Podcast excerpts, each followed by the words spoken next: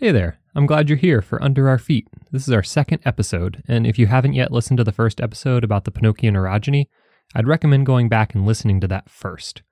We go through some terminology and history there that will be helpful as you listen to this episode. Also, if you're enjoying Under Our Feet, tell a friend who you think might like it too, and remember to tap subscribe so you can stay up to date on our latest episodes. I'd also really appreciate it if you left a quick rating and review. This helps other people find the show, and I read all the feedback and appreciate it. If you're really liking what you hear, you can support the show on Patreon. There's a link at uofpod.org, which might not have been working if you tried to do it after the first episode, but the website should be working well now. If you're able to give some support, you can get some cool benefits, starting at just a dollar a month, like shout outs on the show, stickers, t shirts, and even a personalized mini podcast that I'll publish on the show's feed.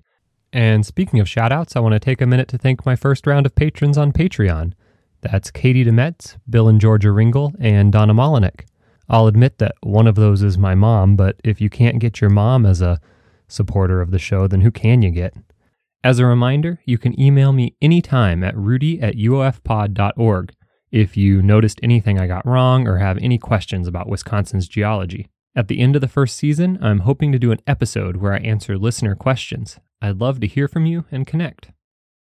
Today, we're fast forwarding a little less than half a billion years. For you place value enthusiasts out there, that's 400 million years after the Penokean orogeny. That's the subject of our last episode, and we're focusing on the area around Baraboo, Wisconsin.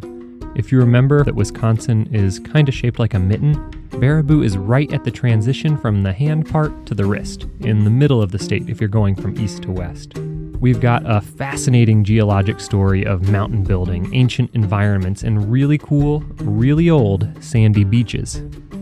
These days, over a billion years later, it's an amazing landscape and it hosts Devil's Lake State Park, one of the most popular state parks in the country with millions of visitors each year. How did we get from a billion and a half year old beach, with waves washing gently on sandy shores, to a landscape known for its unique and surprising purple cliffs? And just to preface, this story is a little more complex than the previous episode, in part because many of the details are still being worked out by geologists and this reflects the science of geology generally. Our world is not a straightforward place, and we can't determine what's going on without a lot of hard work to get through as much uncertainty as we can. So bear with me as we get into the weeds a little bit on some really interesting stories about Baraboo. Some of it might not make sense right away, and that's okay.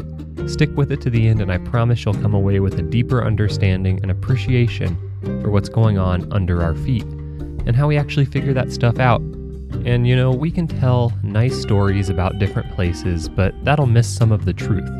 That it's not easy to find the facts with which we weave these stories, and that there are always gaps in what we know. Now, with all that in mind, let's get on to the show.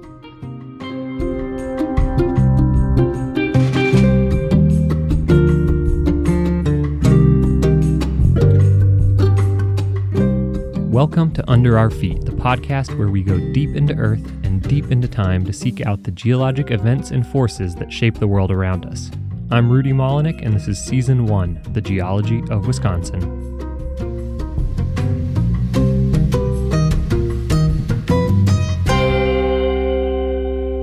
My personal story of Devil's Lake starts about eight years ago, in the summer of 2013. Back then, I was kind of an arrogant young rock climber. Over the past few years, I tackled some fairly hard rock climbs all over the American West in Colorado, the Wind River Mountains in Wyoming, Red Rocks in Nevada. I went bouldering in Bishop, California. With all that under my belt, I was pretty confident when I headed over to Wisconsin to climb at Devil's Lake. If you've never been to Devil's Lake, or even if you have, close your eyes for a second, um, unless you're driving, and picture a bright blue lake bounded by green trees and purple cliffs, footed by the large boulders that have fallen from up high. It's very picturesque. At Devil's Lake, the climbs are up on those purple cliffs, and don't worry, we'll get to why they're purple a little bit later on. And you either have to place your own protection in cracks, like jamming little metal wedges into the rock as you go up, or walk around to the top and set up a rope. When we got to the lake, I was feeling pretty darn confident about a climb I'd picked out ahead of time. It was a classic called Brinton's Crack that's rated pretty easily. Easy enough, I thought, that I should have been able to get up it no problem. The trouble started about halfway up. There was a notch in the rock face, just big enough that you could squeeze in, turn around, and sit down, looking out over the lake. It was really beautiful. But to continue, I needed to reach out and above the notch and find something to hold on to that I couldn't really see. I decided to take a little break and steel myself for that blind move. The thing about climbing, though, is that it relies on flow and momentum. By stopping for this break, I'd stopped that flow. Now I had to start cold, halfway up the cliff face, on a blind grab protected only by the little pieces of gear I jammed into a crack. And the rock at Devil's Lake is famously really greasy, so it's really slippery up there. Suffice to say, I wimped out and got lowered down off a climb that I thought I should have been able to do without even sweating. I was definitely not expecting to be humbled by a small cliff in the middle of the Midwest.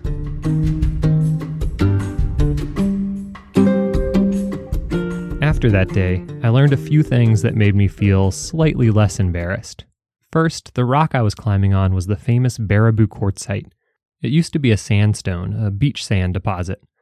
Then, like a caterpillar into a butterfly, it was metamorphosed for rocks rather than insects. This means they get cooked by really high pressure and heat deep within the earth. This process turned the rocks at Baraboo from probably a crumbly red sandstone to that purple, really hard, really durable rock. And that's one of the reasons why there are even cliffs there today, because the quartzite is so strong and hard to erode.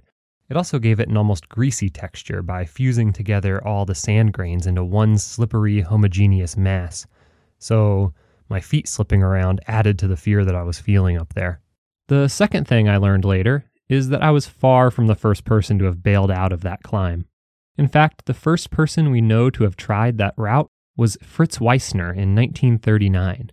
He was freshly off an expedition to try to summit K2 in Himalaya, which is the second tallest mountain in the world.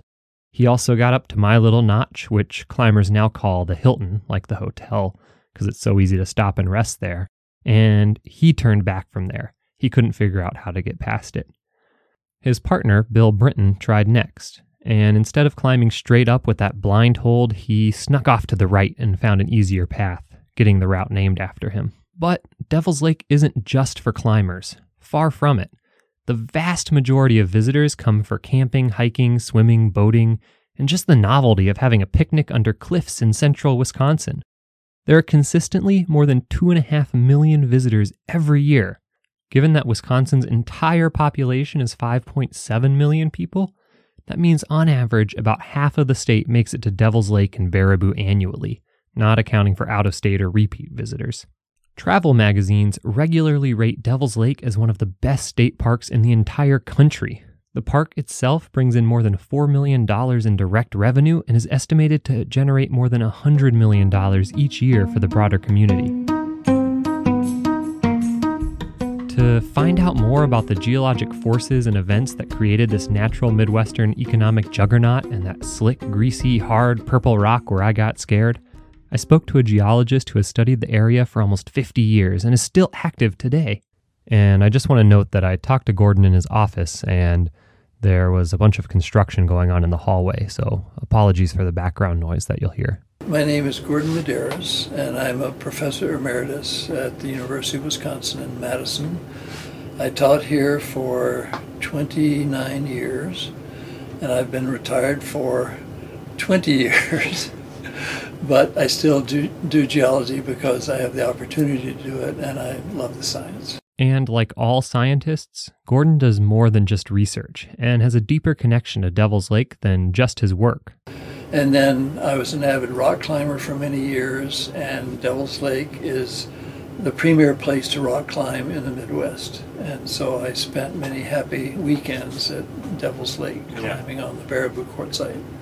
But before learning to love Devil's Lake, Gordon came to studying geology and to Wisconsin by a few twists of fate. Well, when I went to college, I, I went to Stanford in California, and um, I was interested in science. And so I just decided to try to major in geology because it required a lot of the science uh, sciences as background. And so I thought, well, this would give me more training in science, and if I liked geology, I could continue on that uh, on on that subject for my career. And it turns out when I took my first geology class, I fell in love with the subject of geology, and I've been a geologist ever since. As for ending up in Wisconsin, half a continent away from his native West Coast, it was a job available when I graduated. Yeah. so I, I, went to Stanford as an undergraduate. I got my PhD at UCLA.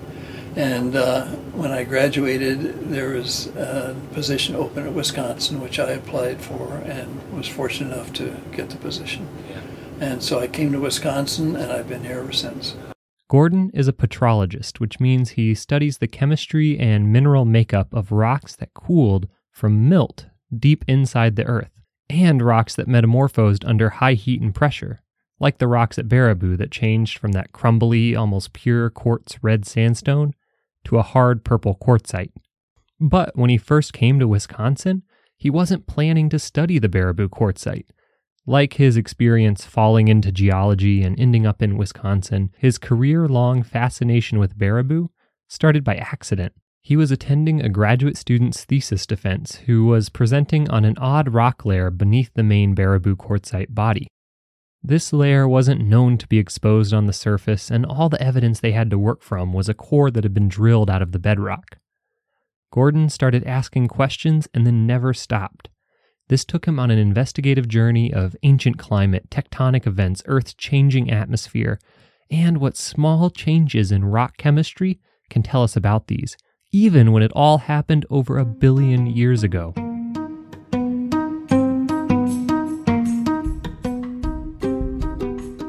To tell this story, we're going to start with the stratigraphy. That's the way geologists talk about how different rock units are related to each other, which ones are older, younger, and how they interact spatially. For example, let's imagine a clear lake with a clean, sandy bottom. One day, a big storm comes through and blows a bunch of tree leaves into the water. Those settle to the bottom and cover up all the sand. Then it turns out that storm had a lot of lightning and started a wildfire.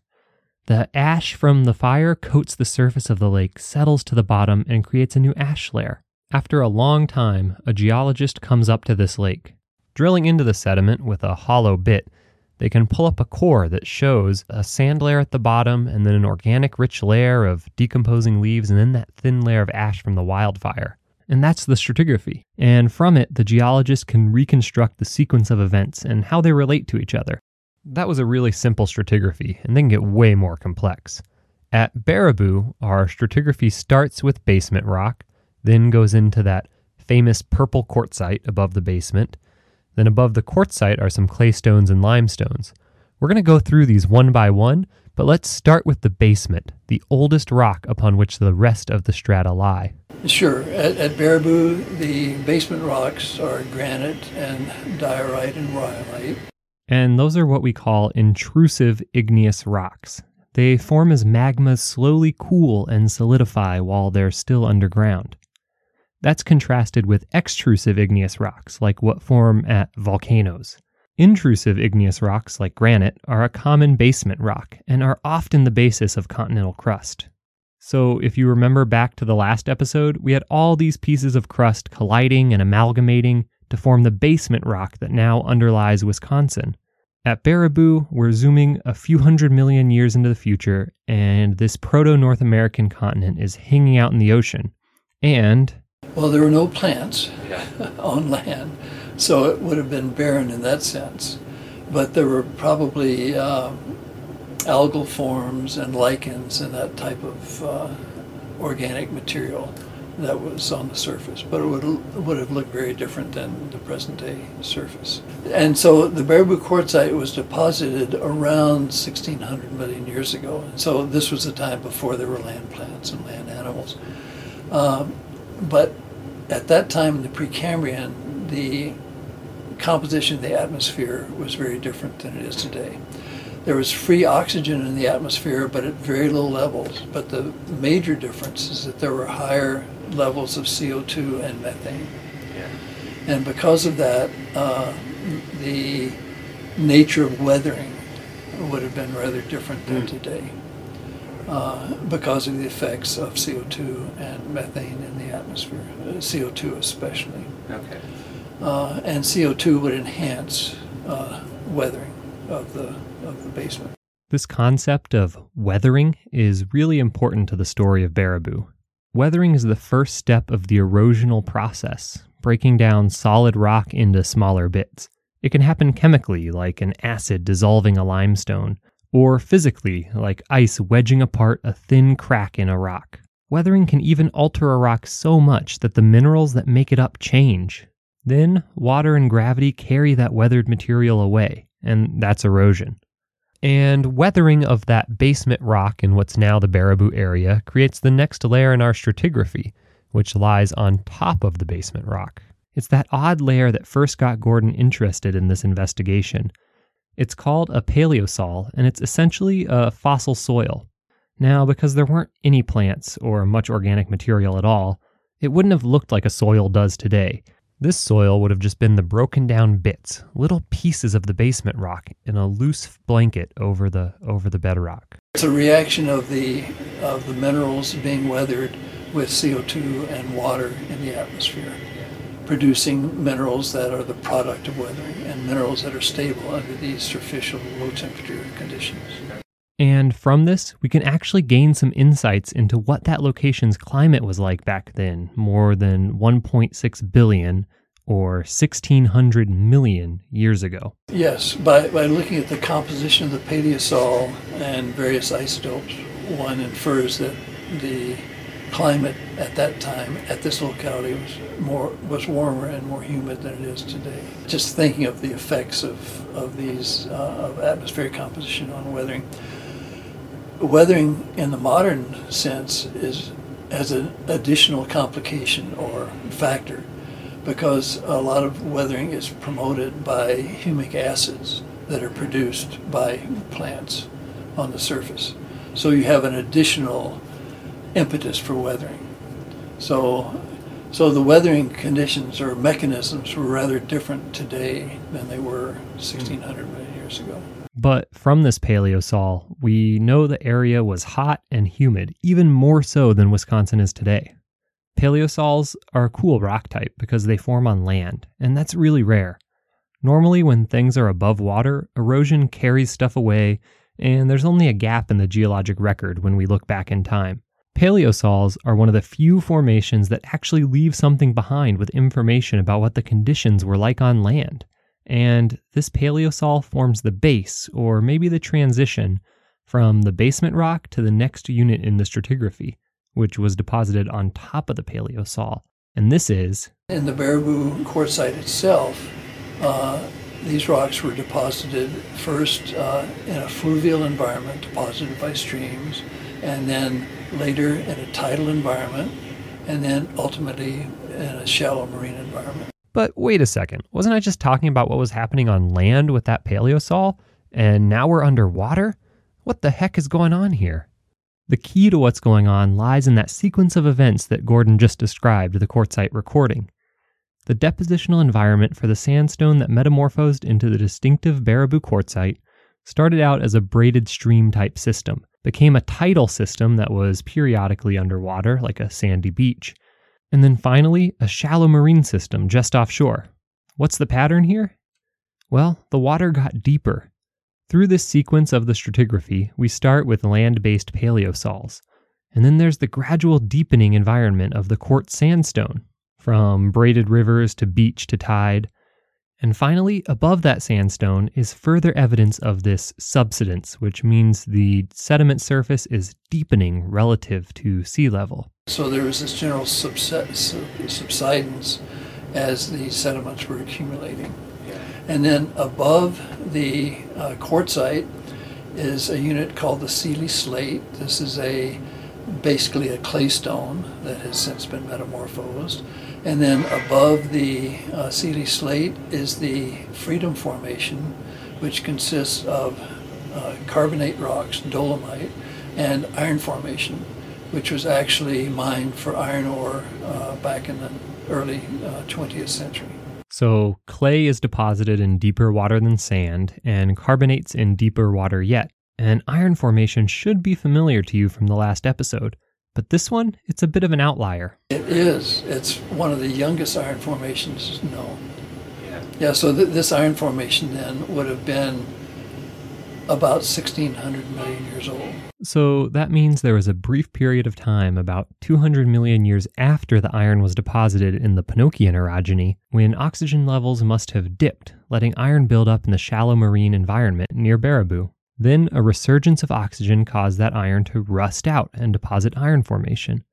If that doesn't make sense and you haven't heard the first episode, you can learn much more about iron formations there. But this is our whole stratigraphy. So we have the basement of granite type rocks that are really old, then a paleosol, which is the soil made up of broken up bits of the basement. Then on top of the paleosol is the quartzite itself, and we're going to focus more on this unique ancient sand here in a second. But above the quartzite, there's more evidence that waters continued to rise, first to deposit a claystone and then carbonate and iron formation. These are the layers of the cake that we're going to be working with for the rest of our story. But I want to get back to that singular quartzite, which is really what sets the Baraboo area geology apart. Uh, but I think one of the most interesting things is the Baraboo quartzite itself, because it is extremely chemically mature. Um, it, it's basically it basically consists of silica, alumina, iron oxide, and basically that's it. And then there are small amounts of other things. But all of the alkali and uh, elements and calcium have been removed from these rocks. And it's just, this is a result of its incredible uh, chemical maturity.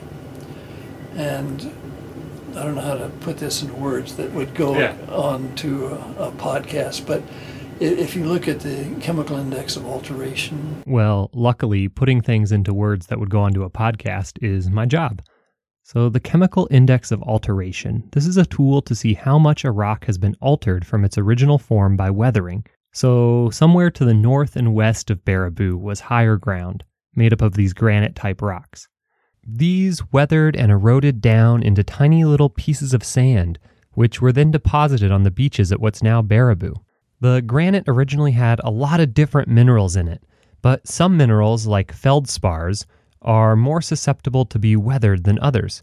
So all that's left by the time the sand accumulates on the beach at Baraboo is the hardy mineral quartz. So the chemical index of alteration, what you really need to know, is that it's telling us that this sand is really mature. It's gone through a lot since it used to be part of that solid granite. It's kind of like for people. The more mature we get, the more worn down we feel. So they have been stripped of sodium, calcium, and potassium. So they're as mature chemically as one can get. Yeah. And so this is unusual in the geological record. There are lots of mature sandstones out there, but few are as incredibly mature as the Baraboo quartzite. It, it's telling you that all of feldspar was completely removed from the basement as it was being weathered and producing the detritus hmm. for the sandstones. So you're basically producing detritus that was mostly quartz. And that's one of the reasons that the Baraboo quartzite is so interesting, is that this sandstone is pure quartz. Feldspar is one of the most common minerals in granite, but it's been totally weathered away in the Baraboo quartzite. And that takes time, as well as a certain climate where weathering is encouraged with really high carbon dioxide concentrations in the atmosphere. It's more likely that this mature weathering was produced by a climate where CO2 was relatively high, which meant that the feldspars were more easily removed by weathering. Uh, it's thought that the surface was relatively flat, so you didn't have a lot of relief where material was being rapidly eroded away. Yeah. And so this sort of ties in with the concept of time that you were talking about, is that you had a relatively uh, flat surface that was undergoing the weathering, and over some amount of time, uh, and that is hard to determine. There's two things going on here. First, there's the high carbon dioxide levels in the atmosphere at that time in Earth's history. Carbon dioxide reacts with water to form a weak acid, That means that rain back then would have been more acidic than it is today, and rocks would weather and become mature much faster. Second, that flat surface means that it takes longer for the granite to erode down to the beach. If you're on a steep mountain, the rocks can can tumble down really quickly, but on a big flat plain, it's going to take longer for water to move the the eroded bits from higher elevations to lower elevations because there's less relief. And that leads to the unique maturity we're seeing here at Baraboo. And really, the only other place in North America where there's similar sandstones are the massive stacks that create the iconic red rock deserts of the American Southwest. But those are more than a billion years younger than the rocks at Baraboo, and they never metamorphosed. If it hadn't been for the metamorphosis of the Baraboo quartzite, which hardened the rock and turned it from red to purple, central Wisconsin might have looked a bit more like Utah, different climates aside. But the chemistry of the sand itself isn't all that's cool about the Baraboo quartzite, that purple rock that defines the Devil's Lake area. When water moves over sand, it leaves behind distinctive patterns that geologists can link to different types of water movement, like rivers, waves, tides, or floods. They all leave a different pattern. And what's really cool about the Baraboo quartzite is that through its long history, its metamorphosis and a mountain building event that we're going to talk about in a minute, those patterns have actually been preserved. And this isn't Gordon's specialty, but he was able to explain some of the basics. I'm, I'm not a sedimentologist, Yeah. but uh, just in general, from this uh, sort of uneducated point of view, if you look at the fluvial uh, part of the section, you ha- you see uh, pebbles. You, you have pebbly sandstones, and these type of features are typical of uh, stream deposition. If you go up into the tidal zone, you see fine sands and cross stratification, which are one of those patterns that you see in sandstones. and the characteristics of these cross stratification suggest a, a tidal environment. But you know, there are lots of different cross strata and features. But for a sedimentologist, that person can look at this and say, ah, that's a tidal environment. And I think this is fascinating, and I really wanted to learn more. So I called a friend who's also spent time studying the Baraboo quartzite. So I'm Esther Stewart, and I'm a Precambrian geologist at the Wisconsin Geological and Natural History Survey.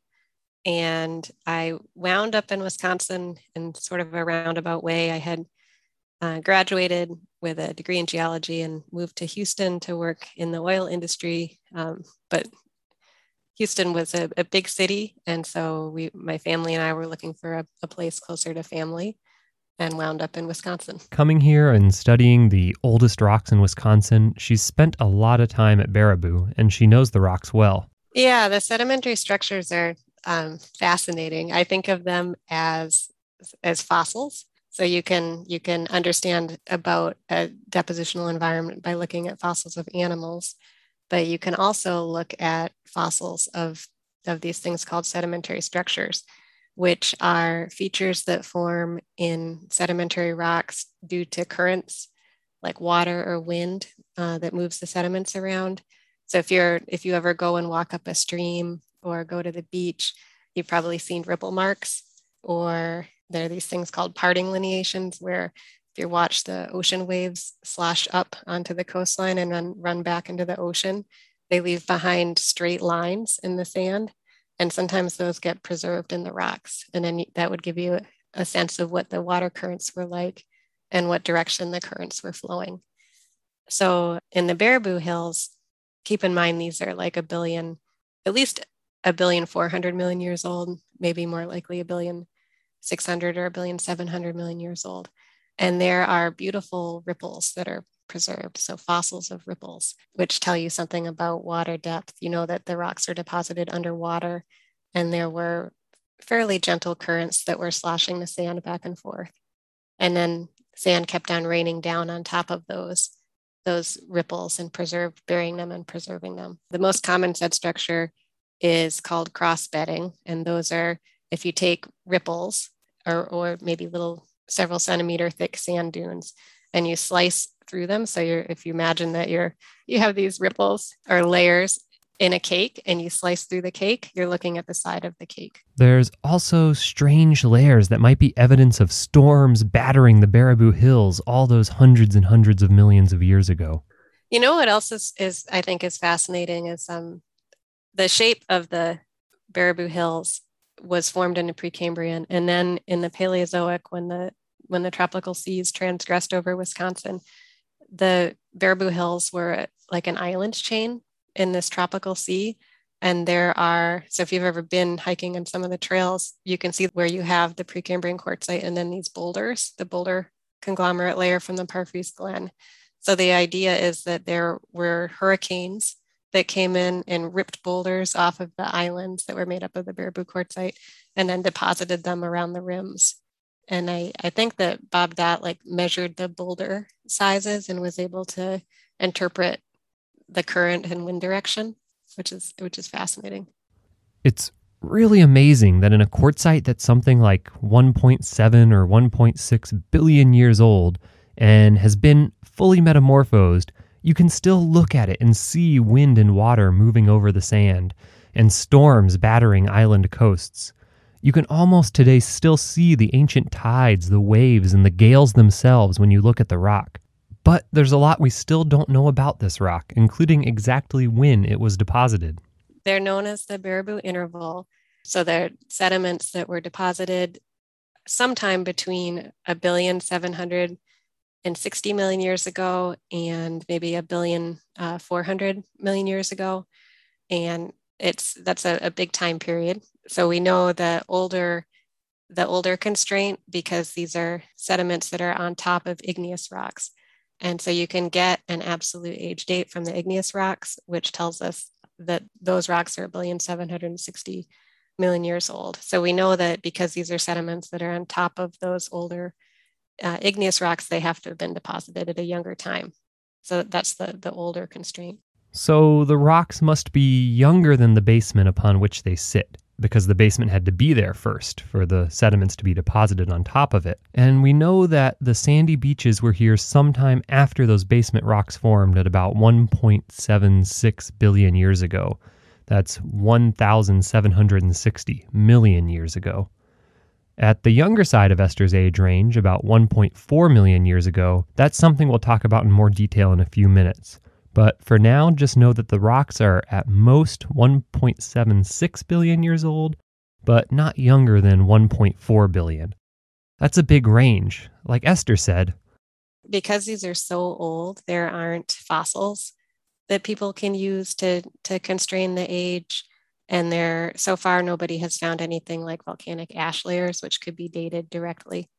Um, so, so we really have a poor constraint on the age one tool that that geologists use are detrital zircons. So these are minerals that get washed in with the sand grains as the sediments are getting deposited. You'll remember zircons from the last episode. They're the really hardy minerals that geologists use as the clocks in our rocks. Detrital zircon dating is using tiny amounts of these minerals that accumulate in sedimentary rocks like the sandstone to figure out the oldest that the sedimentary rock might be. So the zircons come from igneous rocks, like the basement here at Baraboo or nearby mountain ranges. They erode down and become part of the sediment. If the detrital zircon is a certain age, then the sediment it's part of must be younger than that age because it took time for the zircon to erode and get deposited and become part of the sediment. And it's just tiny, tiny amounts that we're finding in these sandstones. For a research project, I once collected more than 10 pounds of a sandstone in Alaska, and we only found about 100 of these tiny microscopic crystals out of that whole mass. And you can get a fairly precise age date on the minerals. And since you know that the minerals had to have been there before the sediments were deposited, then the youngest population of ages from those minerals can help constrain the age of the sediments. So we have this idea of a 200 million year period when these rocks might have been deposited, but not much more than that. That's a really large amount of uncertainty, but that's what it's like to work in the deep past. But Baraboo's story, the story of the strange purple cliffs at Devil's Lake State Park, it isn't over. If it ended right here, that pure sandstone would still be buried deep, inaccessible to the climbers and hikers who flock to it today. Something had to happen to prevent it from just laying there flat and fading into the subsurface. So, one good way to keep rock from getting buried, just like the iron formations up in northern Wisconsin, is to turn it into a mountain.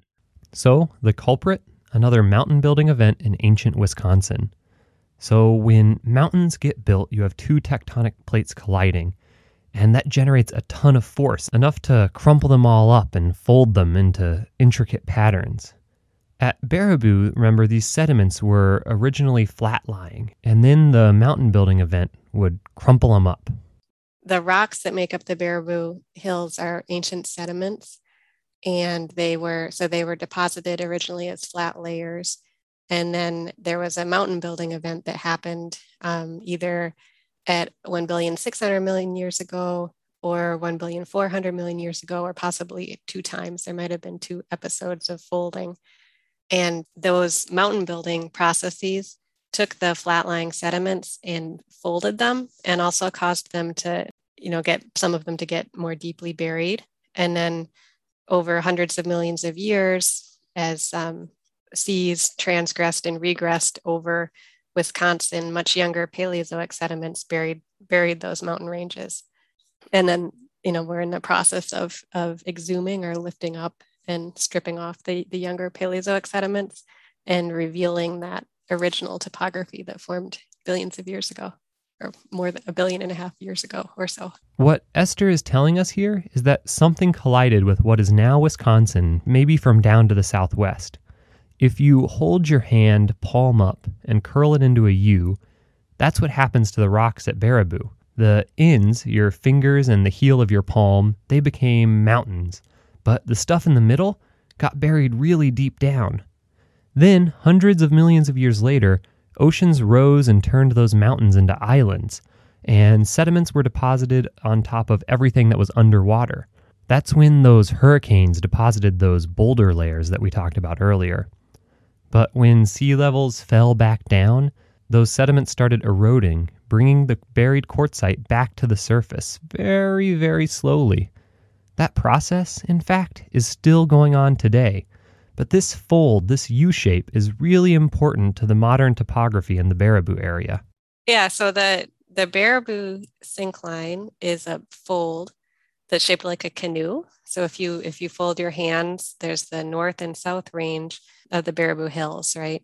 And if you imagine flying over it, or flying over like in an airplane or something and looking down, imagine that you're looking at a canoe shaped bowl and the north and south range of the Baraboo Hills are like the north and south rim of the bowl or the canoe. And as for Devil's Lake? Devil's Lake is so it's on the south uh, range, so the southern edge of the bowl. And it's fascinating because it is within an ancient valley that was carved into the folded uh, Precambrian rocks at some point, probably before the Cambrian time. So, so it might be a river valley that formed, you know, hundreds of millions of years ago, maybe even before the Cambrian explosion of life, because um, it's it's infilled by Cambrian sediment. So we know that since the Cambrian the Cambrian rocks are inside of this valley in different places, that it must have formed before then. And then the, the modern Devil's Lake is in a particularly deep part of that valley. So, the Cambrian explosion, which was when multicellular and skeletal animals burst onto the scene of planetary life, that was 542 million years ago. So, Esther is saying that Devil's Lake is filling in a valley that was there even longer. More than half a billion years before today, you could still see the valley that now became Devil's Lake.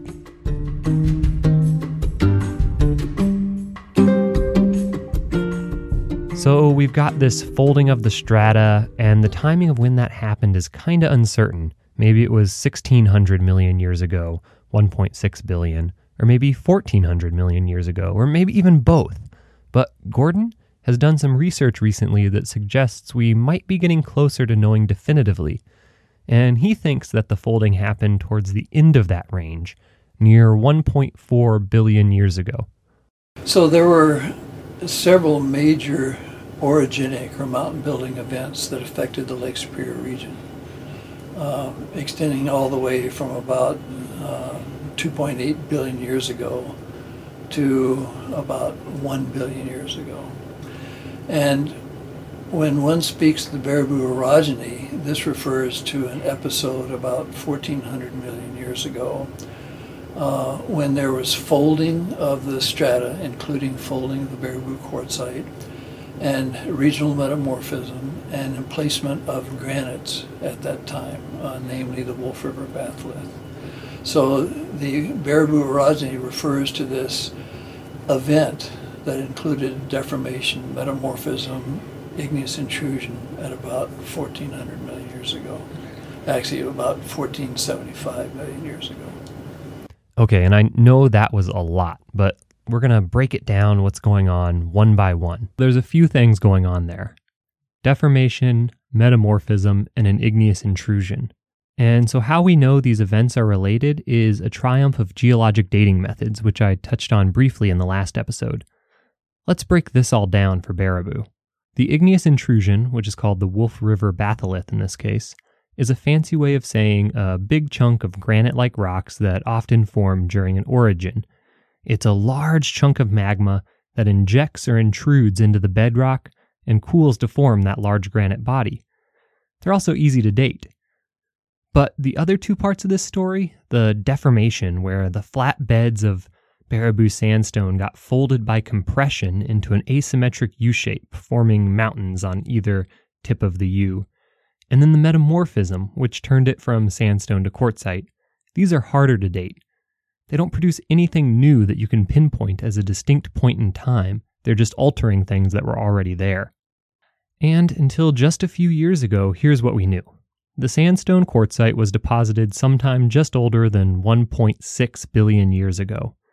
The Wolf River batholith, that granite, came later, about 1.475 billion years ago.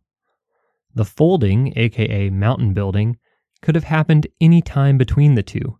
In fact, for a long time, geologists thought that the orogen that caused the folding was older than the Wolf River batholith. But then, an innovative method of dating came along. They could take tiny crystals of muscovite, which you might know as mica, that flaky, shiny uh, mineral. They found tiny bits of muscovite that seemed to have formed in the structure of the fold, so it was oriented in a way that lined up with the deformation, not lined up with the sedimentary structures like the ripples that we talked about a few minutes ago.